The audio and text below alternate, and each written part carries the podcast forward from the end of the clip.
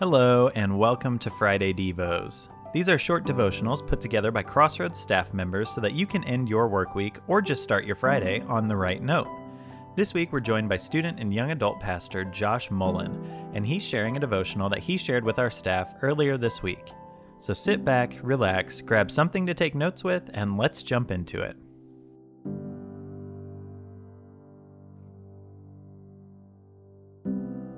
Car hustlers in the 50s and 60s would oftentimes put sawdust in the transmission and differential to make the gears run smoothly, but eventually causing things to lock up, causing buyers to think that the car would run, but only miles down the road it would actually break down.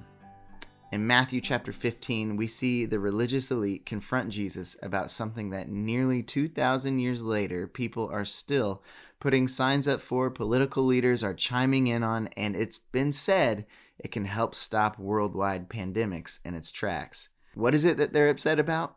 Jesus' disciples not washing their hands. Matthew chapter 15, verses 1 through 2 say, Some Pharisees and teachers of religious law now arrived from Jerusalem to see Jesus. They asked him, Why do your disciples disobey our age old tradition? for they ignore our tradition of ceremonial hand washing before they eat. Now, to take it back to the car analogy, it would be like after buying the car, it breaks down and you get upset. But what you're more upset about is the giant rust spots you just realized were all over the car.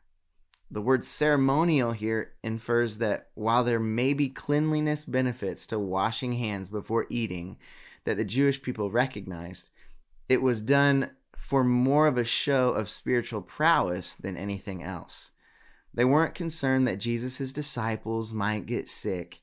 They were more concerned with making it look like they weren't good Jews. But Jesus flips it on them, and in verse 3, he replies with a strong rebuke of how they preach, Honor your father and mother. But if you're caught between helping your parents and following traditional religious laws, you best be following the tradition.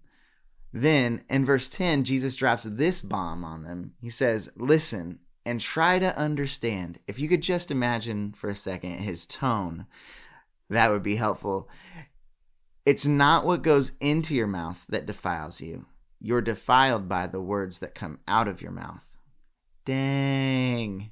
Sheesh. It's like, quit getting upset about the rusty spots here and there on your car. Are you an idiot? The car doesn't run. the question is then, what does the car not running give me insight to? In other words, what do the words coming from my mouth clue me into?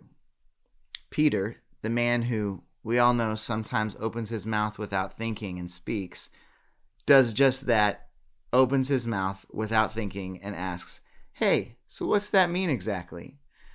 And Jesus graciously replies, don't you understand yet? Anything you eat passes through the stomach and then goes into the sewer. But the words you speak come from the heart. That's what defiles you. For from the heart come evil thoughts, murder, adultery, all sexual immorality, theft, lying, and slander. These are what defile you. Eating with unwashed hands will never defile you. So, what do the words we say, the way we speak, give insight to?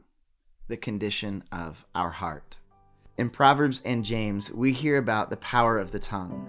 But the tongue and mouth won't say the words it says if our hearts weren't filled with the things they're filled with. It's important for us to examine our hearts daily. The best shot for people to experience Jesus is you.